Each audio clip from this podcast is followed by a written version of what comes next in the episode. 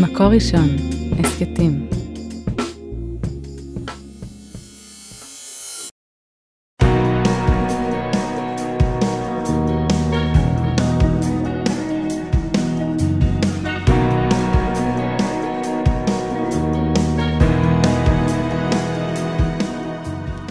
שלום הרבנית חמוטל שובל.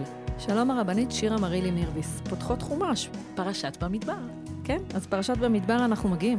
למדבר אנחנו, אה, יש מפקד של עם ישראל לפי משפחות, פירוט, אה, בשביל אה, כל יוצאי צבא, סופרים אה, מגיל 20. אחר כך אנחנו אה, רואות איך אה, בנוי המאהל. זאת אומרת, אנחנו הולכים במדבר הרבה שנים, ויש אה, דרך אה, התנהלות מאוד מאוד אה, מסודרת, לא הולכים בבלגן, הולכים לפי שבטים, השבטים מסודרים, כל אה, הדרך ההתנהלות הזאת.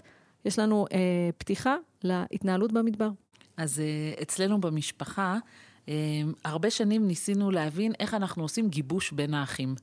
אה, בין הילדים, כאילו, יש לי חמישה ילדים, ברוך השם, ו- וכל הזמן, אחד הדברים שהכי חשובים לנו זה שיהיה קשר טוב בין הילדים, שהם יהיו חברים טובים ולא רק ילכו מכות. אז חשבנו תמיד שטיולים משפחתיים, וכל פעם ניסינו קצת לגולן, קצת לנגב, מכתש רמון, עניינים וזה, ובסוף הבנו שכדי uh, לעשות גיבוש משפחתי ככה מאוד מאוד משמעותי, אנחנו צריכים להוציא אותם. אנחנו צריכים uh, לעזוב את הפלאפונים, שלאף אחד לא יהיה קליטה, ולצאת מהארץ. עכשיו, זה קצת, uh, זה לא נעים לי לומר את זה, אני קצת מתפדחת כאילו להודות בזה, אבל uh, אנחנו מצאנו שדווקא כשאנחנו נוסעים לחו"ל עם הילדים, קורה שם משהו אחר. יש שם איזשהו קסם בזה שאין לאף אחד קליטה, גם לא לאימא ואבא, ואין עבודה, ואנחנו מצליחים להתנתק ברמה כזאת אה, שאנחנו יוצאים כל בוקר למסלול הליכה מאוד ארוך של שמונה שעות, וצריכים להסתדר עם אה, מנות חמות וסנדוויצ'ים בדרך, אה, כאילו, וכל ההתנהלות גורמת בעצם לגיבוש משפחתי שהוא מאוד מאוד משמעותי מבחינתי, שהוא שווה את הנסיעה, כאילו, זאת אומרת שהוא שווה את המחיר של זה שאנחנו נוסעים לטייל בחו"ל פעם בשנה, שנתיים, שלוש, כמה שאנחנו מצליחים. וכאילו חשבתי על זה שלפעמים הניתוק הזה, או דווקא היציאה החוצה, היא משהו שגורמת לגיבוש מאוד מאוד משמעותי. ואני חושבת שזה מאוד מאוד דומה למה שאומר המדרש, כי בעצם נשאלת השאלה, למה המדבר? למה היינו צריכים את ה... אה, כל הבלגן הזה. את כל הבלגן הזה להסתובב בלי בית קבוע, בלי ארץ? למה צריך את כל התהליך הזה? יצאנו ממצרים, אנחנו בשאיפה מאוד ברורה לאן אנחנו מגיעות, אנחנו בדרך לארץ ישראל, והמדבר הוא, וואו, הוא ספר שלם, והוא גם uh, מצב uh, קיומי מאוד ארוך של העם, ו, וגם המדרש שואל, זאת אומרת, למה היינו צריכים את המדבר? ואומר המדרש ש... בעצם אמר הקדוש ברוך הוא, אם אני מביא עכשיו את ישראל לארץ, מיד מחזיקים אדם בשדהו ואדם בכרמו, והם בטלים מן התורה. אלא עקיפם במדבר ארבעים שנה, שיהיו אוכלים מן ושותים מי באר, והתורה נכללת בגופן. אומר, קצת אני אגיד בפרפרזה עלייך, אה, על מה שסיפרת, אומר הקדוש ברוך הוא, בלי כל אחד שספון בבית שלו, באדמה שלו, בטלפון שלו, אני חייב לנתק אותם. אני חייב שתהיה חוויה מכוננת של הליכה אה, במקום שהוא לא של אף אחד, כי אנחנו משתבללים בבית שלנו ו- ו- ובעיסוקים שלנו, וכל אחד בעצמו. וברגע שנמצאים במדבר שהוא בעצם לא של אף אחד, אז זה שונה. כל החוויה היא שונה, ויש משהו שמחבר את כל העם, כי זה לא של אף אחד. אף אחד לא יכול להגיד, זה הבית שלי, זה הבית שלך, להתקשקש על עניינים גשמיים. בשביל לקבל תורה צריך להיות מחוץ. כן, הוא כותב פה בעצם במדרש, התורה נכללת בגופן, כאילו רק ברגע שאתה נמצא במדבר הזה, התורה יכולה להפוך לאיזשהו חלק אה, משמעותי ממש בתוכך. כאילו, זאת אומרת, זה לא משהו חיצוני ממך, אלא זה נכלל בגוף שלך. זאת אומרת, יש כאן משהו, אה, כאילו קטע, קטע, בגלל שהם אוכלים בנס, הם שותים בנס, הם מסתובבים במדבר בנס, והנס, הקיום, המערכת יחסים עם הקדוש ברוך הוא בעצם הופכת להיות חלק מהיומיום שלך, וככה אתה מטמיע את התורה ואת המערכת יחסים עם הקדוש ברוך הוא ב- ב- בזהות שלך, במי שאתה, וככה אתה בונה זהות של עם. ובעצם גם המדרש רבה אומר דבר דומה אבל שונה. כן. כי המדבר רבה אומר את המדרש המפורסם, כל מי שאינו עושה עצמו כמדבר הפקר, אינו יכול לקנות את החוכמה ואת התורה. וזה מדרש שאני תמיד תמיד חוזרת אליו בשבועות, אני כל כך אוהבת את המדרש הזה. בעצם אתה צריך לבוא באיזשהו מקום, נכון? למה, למה תלמידי חכמים הם לא סתם קוראים להם חכמים? בגלל שהם חייבים להיות כל הזמן תלמידים. כאילו, אם אתה לא תלמיד, אז כנראה שאתה לא חכם. אתה צריך כל הזמן להיות באיזושהי תודעה של הפקר, שאתה באיזושהי ענווה מול המציאות, אל מול התורה, אל מול המקום שלך בעם ישראל, ולהגיד, אני צריך לעשות את עצמי כהפקר, זאת אומרת, ללמוד מהפיזיות של המדבר, ללמוד מהשממה של המדבר, איך אני... איך אני לומד ענווה, ורק ככה אני יכול ללמוד תורה, וככה אני יכול בעצם לקנות את החוכמה הזאת. את יודעת שהרב ראם הכהן, אה, שאלו אותו לפני כמה שנים, ראש ישיבת עתניאל, שאלו אותו, למה אנחנו עדיין, יש לנו מנהגי אבלות בספירת העומר? די, כאילו מכל הדברים שהיו וזה, ותלמידי רבי עקיבא שואלים אותו. ואחת התשובות שלו שאני מאוד מאוד אוהבת, הוא אומר, יש סכנה דווקא בתלמידי חכמים. דווקא אנחנו, ש, שאנשים נוטים לשבת בבתי מדרש מאוד מסוימים ולהגיד, זאת התורה. ככה היא צריכה להיות. זה שלי, הדרך לא שלי. לא רק זה, אלא רק זה. בדיוק. והוא אומר, יש משהו בהשתבללות הזאת של, ה- של הבתי מדרש, שכל אחד מגדיר את עצמו, אני יודע, זאת השיטה שלי, והם ישיבות האלה והמדרשות האלה, זה לא הקו שלי, זה הקו שלהם. אנחנו נורא נוטים לשים כל הזמן מחיצות, וכל הזמן להגיד, התורה היא שלי, וזה בדיוק מה שאומר המדרש הזה. תפסיקו עם זה. התורה צריכה להיות במובן מסוים למי שעושה את עצמו הפקר, למי שלא אומר, אני גדור בבית המדרש שלי, אלה הספרים שאני קורא, אלה הספרים שאני לא קורא, ו- והוא אומר, יש משהו שמאבד את זה, והוא חושב שדווקא העניין הזה של ספירת העומר הוא דווקא לתלמידי חכמים, שהם צריכים להבין מה קורה כשלא עושים את, ה, אה, לא עושים את עצמנו הפקר, אלא גודרים את עצמנו ולא מקבלים תורה במדבר, אלא בקירות נוקשים של בתי מדרש, יש סכנה מאוד מאוד גדולה. וואו, זה, זה חזק מאוד. מאוד. אה, נכון. אה, גם בהפטרה בעצם היא רומזת לנו על, ה, על הדבר הזה. הרב אה, שמעון ביטון, בספר שלו, סוד ההפטרה, הוא כותב ככה: האם יש תכלית לשנות המדבר, לשנות הצחיחות והחיפוש, שנים שיכולות להיתפס כשנים מבוזבזות בחיי היחיד והעם? בא הנביא הושע בהפטרה ומחדש לנו שיש תכלית לשנות המדבר, לשנים שאנחנו מרגישים מבוזבזים, שנים שיצמיחו אותנו למערכת יחסים טובה יותר עם הקדוש ברוך הוא. חשיבות להתכנסות פנימה. ואני מאוד אוהבת את זה, שהוא אומר שבעצם המדבר היא נקודת השינוי, היא הנקודה שבה יש כאילו, אה, יש איזושהי נקודה של אה, עוצמתית, של שיפט, והיה בה, ביום ההוא נאום השם תקראי אישי ולא תקראי לי עוד בעלי. זאת אומרת, יש כאן איזשהו ריסטארט במערכת יחסים הזאת בין עם ישראל לבין הקדוש ברוך הוא. זאת אומרת, אם אנחנו מסתכלים על זה בצורה נורא תועלתנית, אנחנו אומרים, למה היה צריך את המדבר? היה אפשר לצאת ממצרים, זה לא כזה רחוק, הוא יודע כל מי שיורד לסיני, ולהגיע לארץ ישראל. אבל... אחרי קריאת הים, זאת אומרת, יצאנו כן. בניסים גדולים, וחווינו חוויות, ואוקיי, מעולה. נכנסים. בדיוק. ו- ואני חושבת ש- שההבנה הזאת שיש תהליכים שקורים לנו כיחידים, כעם, הם לא מבוזבזים. ו- ואני, ואני חושבת שדווקא כשמסתכלים על העולם בצורה תועלתנית, זה נורא קשה.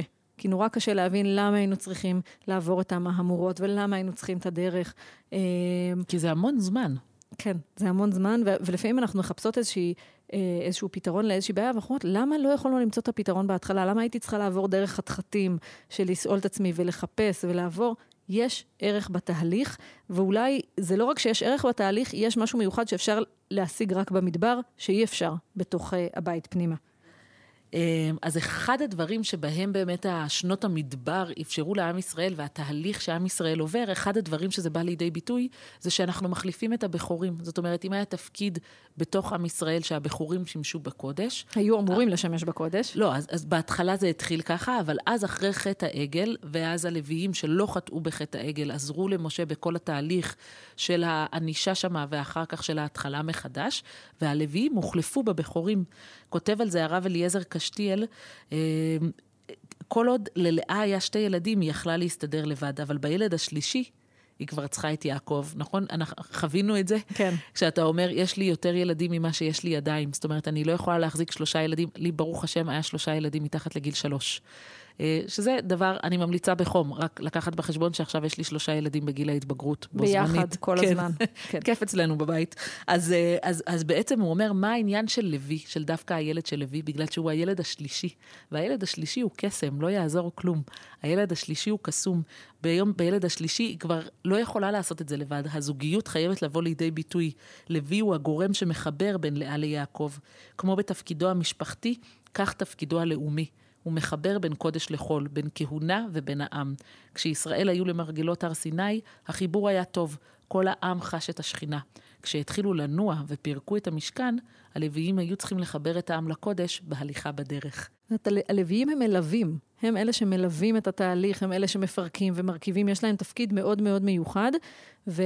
ויש משהו בליווי הזה שמניח עליהם עול מאוד מאוד כבד. של דבק, הם כן. הדבק המשפחתי, הלאומי שלנו. כן, והרב סבתו מסביר את החילוף הזה. זאת אומרת, תחשבי שכל משפחה הייתה אמורה לשלוח נציג בכור אה, לעבודת השם, ויש משהו שיכול להיות אה, מורכב מהלהגיד, רגע, איך, איך ויתרו על כולנו? איך ויתרו על זה ופתאום יש שבט אחד, והוא השבט שעובד אה, במקדש ובמשכן. והרב סבתו בעצם מסביר שאין לנו מתנות חינם. זאת אומרת, כדי שאדם אה, תהיה, יהיה לו עיסוק של קדושה, הוא צריך לזכות בה. וקדושה שאדם זוכה לה בכוח מעשיו ובכוח בחירתו, היא הקדושה המתקיימת. זאת אומרת, אנחנו לא, אה, הקדוש ברוך הוא לא מפזר מלמעלה אבקת נצנצים על הבכורים ואומר, הנה, אתם בואו לעבוד. זה עניין של מעשים, זה עניין של בחירה בחיים. האם התפקיד שאנחנו עושים מתאים לנו? האם כל מה שעשינו עד התפקיד הזה הוביל אותנו לתפקיד הזה? הקדוש ברוך הוא אומר, המעשים הנכונים של הלוויים הם אלה שגרמו להם להיבחר. והבכורים, וואלה, פישלו בחטא העגל, ו- ואני מאוד אוהבת את זה, כי זה בעיניי. אה, מחנך לאחריות. זאת כן. אומרת, אה, יש משהו שתלוי במעשים שלנו. אם אנחנו מתנהגים בצורה ראויה, נקבל את התפקיד, ואם לא, לא, וזה לא משהו משמיים. אז, אז הרש"ר הירש באמת אומר בדיוק את אותו הדבר, את אותו רעיון ביחס לקורח. הוא אומר מה הייתה הבעיה של קורח, שקורח... אה, הוא גם אה, ממשפחת לוי. הם, כן, והם אמרו, כולם קדושים, נכון? ובעצם מסביר פה הרש"ר הירש את הנקודה של האחריות. זה לא שאתה אוטומטי הופך להיות קדוש, אלא שאתה צריך לקדש את עצמך, אתה צריך להיות מקודש. אה, זאת אומרת, תפקידם- אחרי, אחרי, אחרי החילוף, כן. יכולנו לחשוב, אוקיי, אז עכשיו הלווים, עכשיו הם יכולים לשחרר. הם עם הנצנצים. לא. לא. אז, אז, אומר, אז הוא אומר ככה, תפקידם הוא לעלות ולרומם את עצמם ללא הרף, אל הייעוד הקדוש שלהם. אל להם לבלבל מציאות עם ייעוד, ולדמות בנפשם שהם כבר קדושים, משום שהוקדשו לייעוד קדוש. אלא, ייעודם הקדוש צריך תמיד להיות לנגד עיניהם כמטרה רחוקה שאליה הם שואפים. ועל מנת שכל זה יתממש, הוקם בקרבם המקדש, הכולל בתוכו את העדות שניתנה להם מאת השם, והמעניק ליהודם הקדוש את ייצוגו הסמלי האידיאלי. זאת אומרת, זה נכון שיש לך את הפוטנציאל, יש לך את היכולת, אבל זה תלוי במה שתעשה ואיך שתתנהל. וכאילו הדבר הזה שאומרים לך, אתה קדוש, אתה לוי, אתה משמש בקודש, זה המטרה שלך. אבל אתה צריך לפעול אליה, אתה צריך ללכת אליה, אתה צריך להגיע לשם. במעבר חד, אה, הייתה לי פעם רעיון לאפליקציה שתעשה מיליונים. טרם ייצרתי אותה, הנה אני נותנת את הרעיון פה, קבל עם ופודקאסט. תמורת אחוזים קטנים, מי ש... מי שיפתור את האלגוריתם של איפה הילדים יושבים באוטו. אני לא יודעת מה אצלכם, אבל אצלנו זה אחת הנקודות הכי תורות. קשות. איפה את ישבת ואיפה את ישבת, ואז יש איזה, אצלנו יש איזה אחורה תזוזה. וקדימה. כן, אבל יש, איזה, יש כללים בזה, לא סתם עוברים מקומות. אמרתי, אם מישהו ייצר לי אפליקציה, איפה הם ישבו ביש... בנסיעה האחרונה? כמה היא הייתה ארוכה? כי יש נסיעות לתל אביב, הם יותר מנסיעות לת... לסופר. בקיצור, ריבים איומים, איפה המיקום של כל אחד? ונכון, ליד החלון זה יותר שווה מהאמצע, כן. והאחורה זה הכי נורא. הכי נורא. אין מזגן, זה לא זה, זה צפוף. משהו עם העניין הזה של המיקום, וזה זה אמוציות. כן. ו- וכשמגיעים באמת לפרק ב' בפרשה, יש דיון על, ה- על החנייה סביב אוהל מועד. איש על דגלו באותות לבית אבותם יחנו, והכל מסודר. ואמרתי, הנה, בני ישראל במדבר לא צריכים אלגוריתם. הם לא רבים כל פעם. הם לא יושבים באוטו של שבעה מקומות ורבים מי ליד המזגן ומי ליד החלון. יש פה משהו נורא מסודר וקבוע. והיופי שזה זה גם מתחיל ככה וזה גם מסתיים ככה בפסוקים. כאילו, החלוקה לפי הדגלים, הפרשה שלנו מתחילה, והיא מסתיימת באותם פסוקים. כן? איש על דגלו באותות לבית אבותם יחנו בני ישראל, בהתחלה של אה, פרק ב', ובסוף, בפסוק ל"ד, ויעשו בני ישראל ככל אשר ציווה השם את משה, כן חנו לדגליהם. זאת אומרת, אנחנו מתחילים בנושא הזה שהם הלכו וחנו לפי הדגלים ולפי הסדר, ואנחנו מסיימים את זה ככה. ויש לי שתי שאלות. השאלה הראשונה זה למה, צריך, למה זה צריך להיות קבוע? והשאלה השנייה, למה המשכן לא הולך ראשון? זאת אומרת, הייתי אומרת, המשכן מוביל וכולנו אחריו, אבל הוא הולך באמצע. זאת אומרת, תדמיינו לעצמכם אה, ריבועים קטנים קטנים, מקיפים ריבוע אחד גדול שהוא המשכן, והם הולכים ממש בצורה מסודרת, אבל המשכן לא הולך ראשון, אלא ממש באמצע. אז אני דמיינתי אבוקדו. אבוקדו, למה?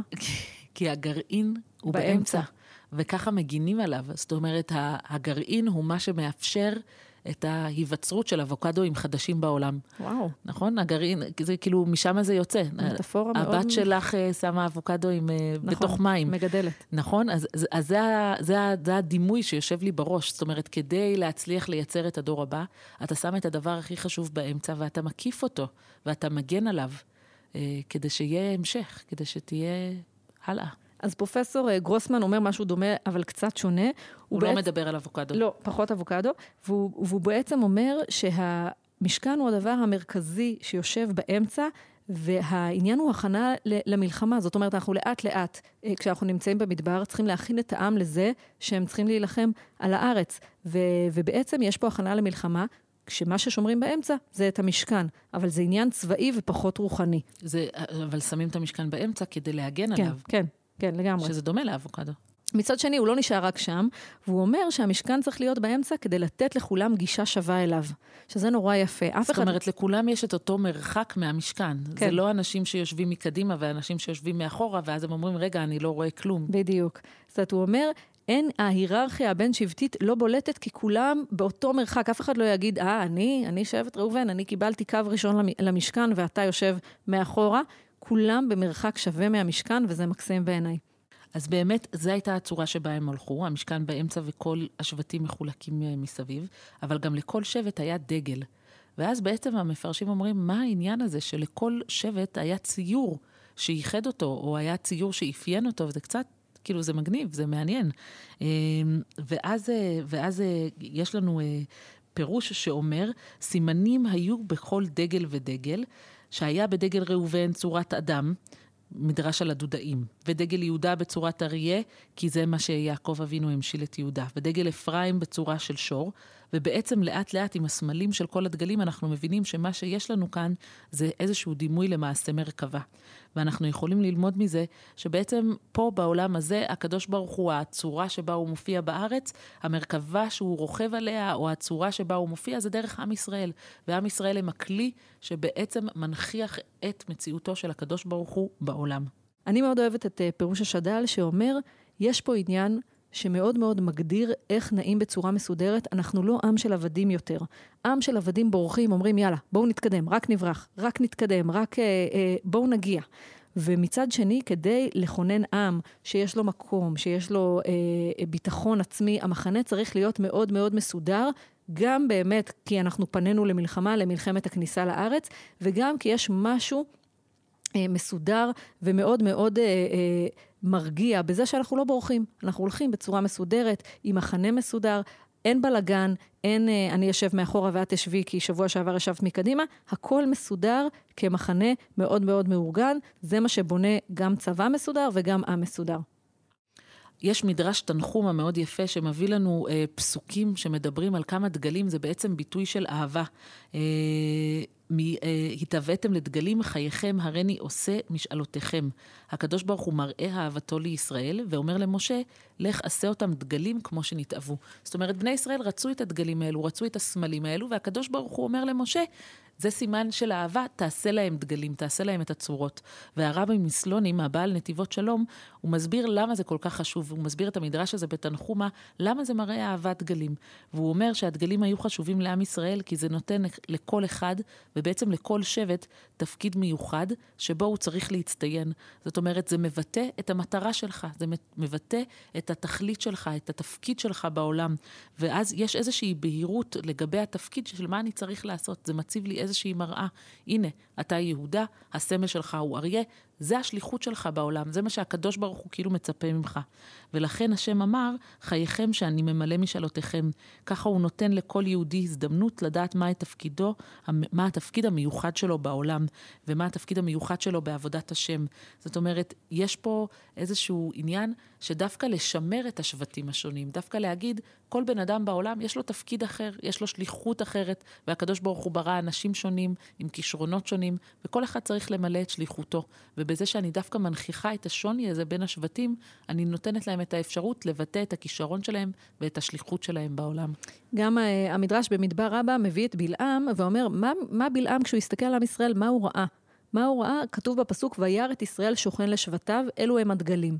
כן. הוא אומר משהו מאוד יפה, אמר בלעם, מי יכול ליגע בבני אדם אלה? מכירים את אבותיהם ואת משפחותיהם, שנאמר שוכן לשבטיו. מכאן למדנו שהיו הדגלים גדולה וגדר לישראל.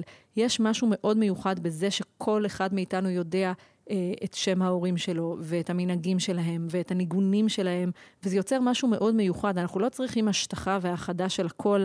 אני תמיד נורא אוהבת לבקר אצל אנשים ולשמוע אה, אה, זמירות שבת שאני לא מכירה, עם מנגינות אחרות, חלק שרים את אלה וחלק שרים את אלה, וזה הייחוד. ובעצם בלעם אומר, מי שמחובר למשפחתיות שלו, למסורת שלו, אה, לנוסח של אבא שלו מבית אבא, מבית סבתא, יש בו חוזק מאוד מאוד גדול, והייחודיות הזאת היא חלק מהחוזק. וגם זה נותן עושר תרבותי מאוד גדול, דווקא זה שיש הרבה, וכל כל אחד, כל מסורת כזאת, כל מנהג כזה, מרכיב שלם שהוא הרבה יותר רב-גווני, שהוא הרבה יותר עשיר.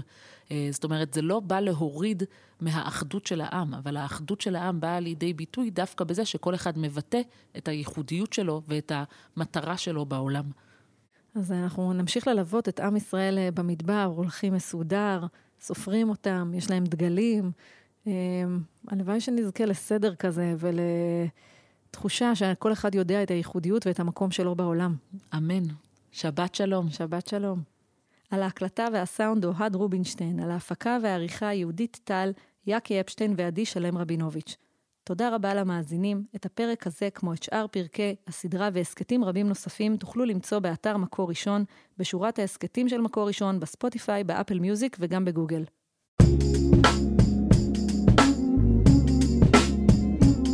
מקור ראשון, הסכתים.